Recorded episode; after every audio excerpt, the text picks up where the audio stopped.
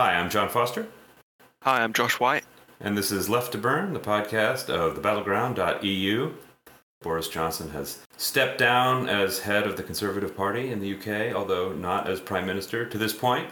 What's the British perspective on that? Well, my first response was hurrah. And where I was, people were putting bets on when exactly he would go. I was a skeptic in that I believed Boris Johnson would hang on a lot longer. I thought he wanted it. I thought that he would be a lot more determined than Theresa May to hang on to the job. And that's a testament his record of of politics going back 15 years that he seemed determined to become PM. It seemed to be his dream to be quote unquote world king from a very young age. And Prime Minister of the UK was the only way he could get anywhere near that position. But it was also clear from his tenure that he's an extremely chaotic politician and he wasn't particularly invested in politics in terms of ideas or policies or values. And he was also painfully aware, from what we could tell, that he could make a lot more money in the private sector and that he wasn't used to living on the meager salary of a prime minister. He's used to having multiple salaries for various roles, different newspapers, that kind of thing. And he was struggling to pay for expensive schools for his many children. And it's been a slow motion kind of downfall from January, really, when Partygate was at its height for him. And then Ukraine came around at just the right time and saved him for several months. And then we just had scandal after scandal. We had Pinchergate, allegations of sexual misconduct thrown around, and discussions about whether or not the Prime Minister knew about it. And then finally, Rishi Sunak resigned along with Sajid Javid in what was definitely a coordinated move. Then you had a staggered series of resignations. It was curiously reminiscent of the chicken coup against Corbyn in 2016, where the Labour right staggered.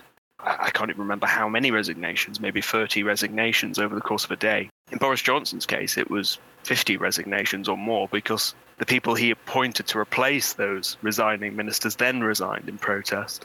And yeah, in the end, it became untenable he seems like he's been kind of a dead man walking. I mean, at least viewed from across the Atlantic for some time now. Then he did the Pincher thing. I mean, he seemed to nominate Gropo Baggins for some official position in the Conservative Party and then wouldn't walk away from it.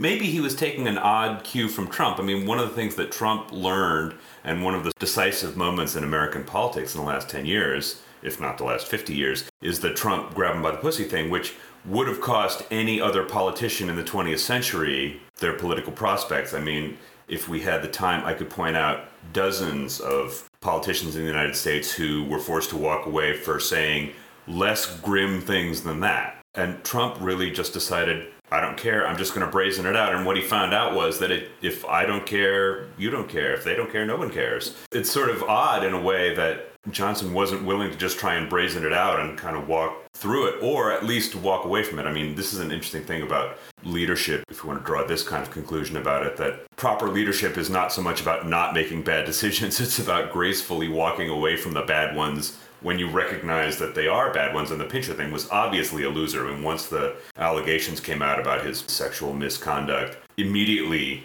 he should have been made to fall on his sword, and Johnson should have just walked away at a high rate of speed, but he didn't. And that became the sort of moment for this palace coup to take place. And now it's a kind of interesting moment because it's not as if the Tories are in a worse political position than they have been for a while with this whole scandal plague period they've been going through. But Labour is in a particularly bad place to try and take advantage of it because of Starmer and the fact that he doesn't really have any idea how he's going to appeal to the traditional labor constituencies. And I thought that a good segue here is in one of our previous podcasts, you used the phrase centrist dads, which I recognized, but which other people listening to this podcast might not understand the significance of. So, for people listening to us, who are the centrist dads and why are they important? The centrist dads are a very broad category, but I would probably narrow it down to a certain kind of generation as well, like what you might call young old dads. You know, those dads you see who had their kids at a reasonable age, but suddenly start dressing like they're much older. And they think they're left wing because they're socially liberal, but actually their political views are way to the right because they came of age politically either in like the age of Thatcher or in the 90s, and their only horizon of hope and change is the third way you know, and their only sense of progressive ideals, it's all kind of subsumed by things like the European Union. That's the only way that we could be progressive now is we're European. It is difficult to put a needle in it beyond that. But it is a reactionary group because they're heavily shaped in reaction to certain things, quite literally, whether it be the rise of Corbyn and the Labour left. They were deeply disturbed by that. They were deeply threatened by Brexit for obvious reasons. It threatened their sense of social liberalism, the sense that politics is over, history is over, and all we need now is good management, technocrats to run things, and everything will be fine if we just tweak the system slightly. Everything will be fine. We'll all become, you know, middle class liberals in the end, and climate change will be solved technologically or something. And the bad thing, whether it be Corbyn or Brexit, will be overcome. It'll go away in the end. They hope. And of course, these problems are always reduced to the politics of factual errors, the politics of truth, that kind of thing.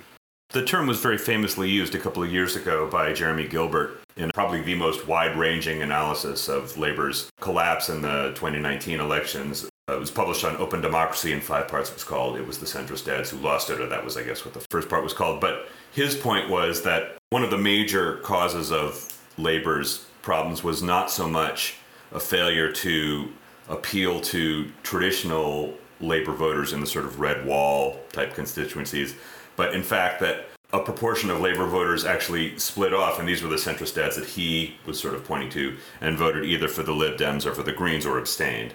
And these are people who are on the sort of Labour right. They're attached to the kind of Blairite labor constituency, which, you know, he points out in that piece. I just reread those pieces the other day, and one of the things he points out is that uh, this is well known that the Parliamentary Labour Party is considerably to the right of the bulk of actual labor voters, that it's absolutely taboo to be critical of the whole new labor period among people in the Parliamentary Labour Party. And so, what you have is this constituency of right labor voters, right wing of the Labor Party voters, who are Remainers by and large, who, as you were saying, think of themselves as progressive, but only in the sense of being European. And then you have Starmer, who is sort of the agent of that. I mean, this is the interesting thing about the book by Oliver Eagleton that I reviewed for the Battleground. He really points out that Starmer, I mean, Starmer has no strongly held political views as far as I can tell, as far as most people can tell. But he did sort of mesh very well. I mean, he started out in the long, long ago, kind of on the left of the party, and then shifted very pronouncedly to the right, especially when he was director of public prosecutions. He was one of these we must sentence people who pick up a random ice cream cone in the middle of a riot to periods in jail just to make sure that nobody makes that mistake again. He was very much a proponent of allowing the police to decide whether women's claims of having been sexually assaulted should actually be pursued. And then, uh, I mean, and this is the really shocking part of Eagleton's narrative, he pretty clearly, and, and Eagleton's book, I, I really recommend it to everybody. It's out on Verso. It's very well researched. I mean, you really read the notes because he really did his homework. And it, it's pretty clear that what Starmer decided to do was, when the whole Brexit thing came around between 2017 and 2019, that he was going to court the labor right against Corbyn as part of his goal of achieving power in the party. And so Corbyn was never really able to articulate a strong policy either way, and the Labour Party just came out looking wishy washy. They were sort of neither fish nor fowl. Corbyn pretty clearly wanted a version of the kind of Lexit. I mean, I think reasonable minds have looked at that and said that 2019 was probably going to be a bad situation for Labour anyway, but the Lexit was probably the best solution. Remain was was a loser, but not deciding between Remain and Brexit was an absolute loser, and that's what it turned out to be.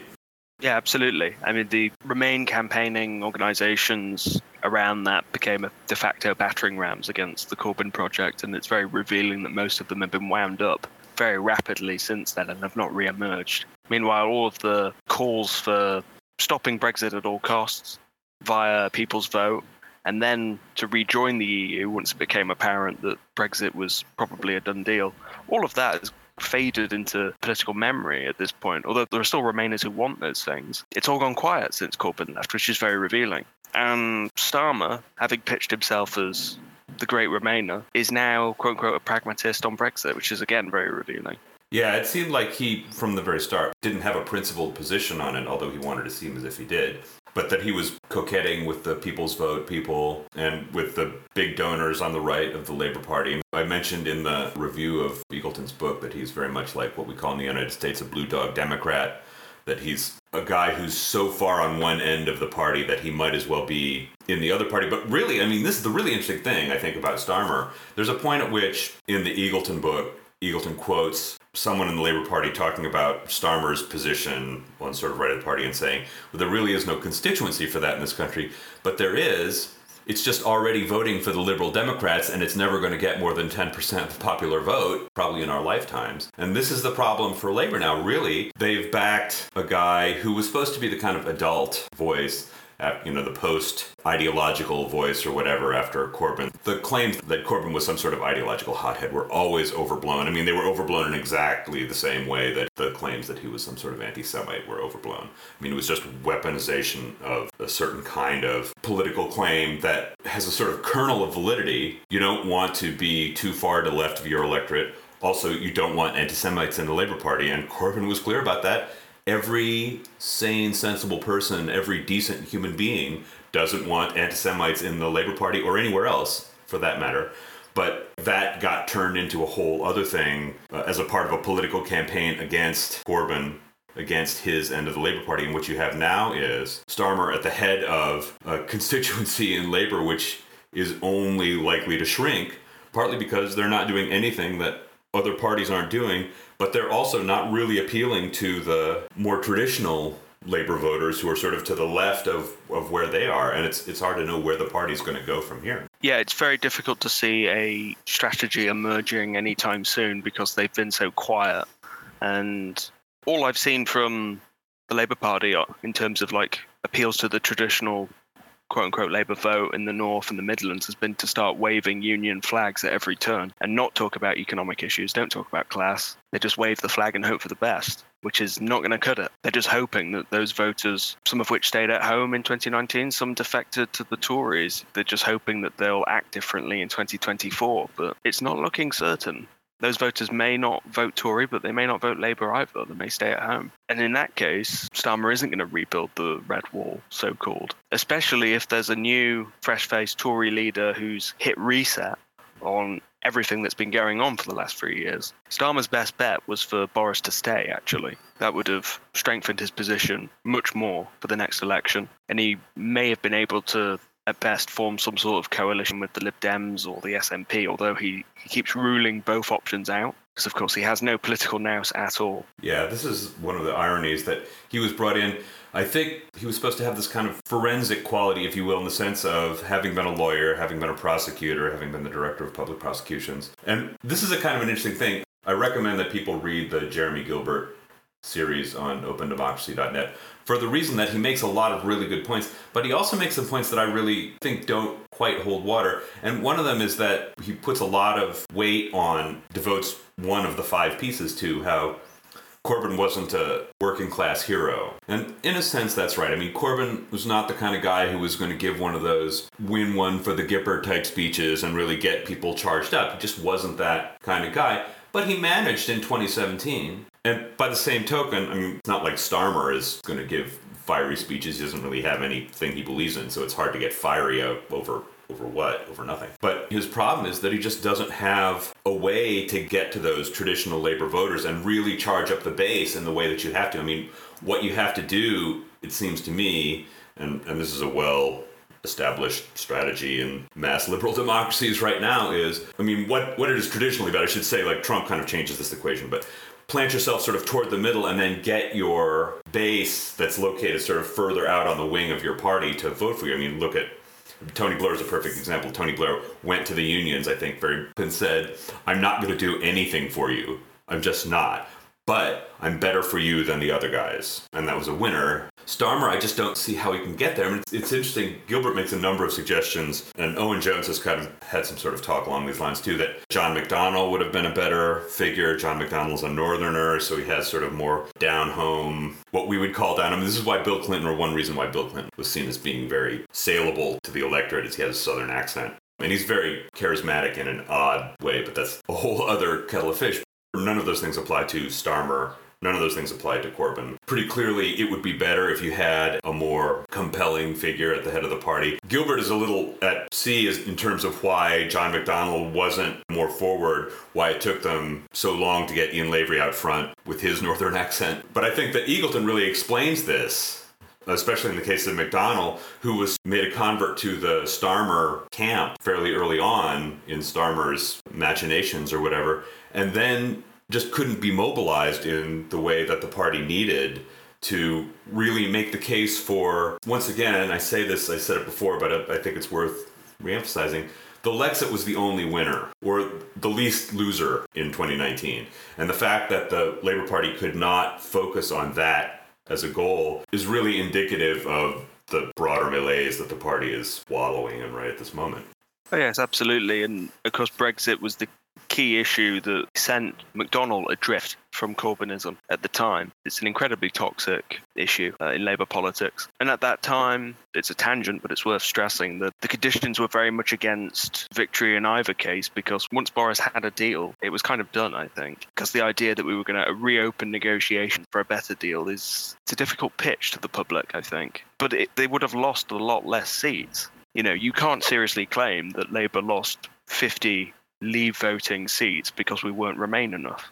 And I know this because I'm from Bolsover, which is one of the most intensely Brexity places in the country. You know, over 70% voted leave. They had the most consistently Eurosceptic MP in Parliament. They still ousted him because they thought he was a Remainer because he wasn't Brexity enough even for them. That's how crazy things got in the end. Yeah, they just couldn't articulate a position that was going to get either group. And I mean, this is another interesting thing about the Eagleton book. I really I enjoyed reading it for the sort of insight that it gave into the guts of how the politics of the Labour Party was working and the sort of underlying relationship between Labour and the Tories in the period after the Brexit vote went. I mean, there's a period in 2019 when May's administration was sort of spiraling the bowl, and they were just trying to get a deal done on any premises, whatever. And they went to the Labour Party and said, just tell us what you want in the deal and we'll do it. We're just going to roll over, expose our soft underbelly to you, and let you just, you know, suggest whatever, and that's going to be okay. And that was the most challenging moment for Starmer because Starmer could not let that happen. Because if any kind of deal had been done prior to 2019 under May, that would have been a situation that Corbyn might not have turned in. I mean, he wasn't going to turn it into another 2017, but he wasn't going to turn it into what it turned out to be in 2019 either. I mean, it was a much, much less fraught situation for Corbyn, for the Labour Party more generally. And this is the really sinister, cynical part of Starmer's whole project in this period leading up to his taking control of the Labour Party that he was very active in making sure a deal didn't happen because he knew that if it did, that was disadvantageous to his goal of becoming leader of the Labour Party, irrespective of what that might mean for the party more generally. Yeah, and the centrist dads were very much his kind of constituency to some degree. And now you skip forward to today, we're facing a Tory leadership election, and Labour is going to be absent from politics from here on out, basically, because they're going to have to wait for scandal after scandal yet again to build up enough resentment in the country against the new leader, and they're going to have a honeymoon period of a certain amount of time. God knows how long that could take six months, maybe. And there will be an election by 2024. They may even hold an election next year if the polling looks good, and Labour will be caught completely off guard. There's a sense in which Johnson should have been a gift to the Labour Party because he's a loose cannon. He has no geopolitical, strongly held views other than Boris Johnson's own personal advantage. And they just were not in a position to take advantage of it. And now the situation has, in fact, gotten worse rather than better because now, I mean, say what you want about Rishi Sunak, probably less of a nutball. He's probably more of a technically competent politician than Johnson is. The bar for that is so unbelievably low that you have to dig down with an earth mover to actually get to it. But that puts the Labor Party in a very difficult position because he's unlikely to make the kind of mistakes that were so characteristic of Johnson. I mean, Johnson was just asking for a strong labor leader with a real vision about what Britain was going to be post EU, and that just never materialized. And now that moment is gone. And what you're left with is Starmer, who, on the best account of things, really wants to be a liberal Democrat. Unfortunately, liberal Democrats, I mean, they're like the FDP in Germany. They're constantly sort of on the verge of extinction because they don't really have a constituency that is really related to a particular class fraction in a stable and, and long term sense. So the problem is that unless Starmer wises up and decides to make nice with the Scottish Nationalist Party, and the Scottish Nationalist Party has pretty much decided that they're out of here. If I'm not mistaken, they are preparing for another referendum, and sooner or later it's going to happen.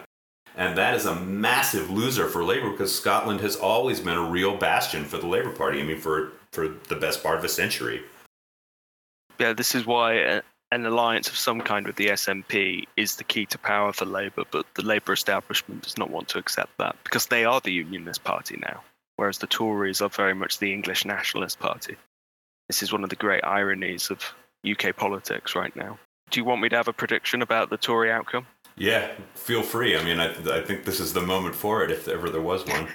I think Sunak's moment may have passed. He was extremely well placed last year, thanks to his COVID spending, let's say. People to watch would be Liz Truss, who is very popular with the members and has been working very hard to build up a base among Tory MPs. She's a kind of neo Thatcherite figure and may well come out on top on this. There's also a figure called Penny Mordaunt, who's much less well known and will be seen as a safe pair of hands, effectively, as someone who's going to be reliable and not controversial, or at least in Tory terms, not controversial, which means extremely controversial, but yeah, perhaps more restrained than Liz Truss. All right, well, this seems like a good grist for the battleground.eu office pool on the outcome of the leadership election in the Tory party. But that's uh, about what we've got time for for this week. So thanks to everybody for listening, and we'll be back in two weeks with more chat.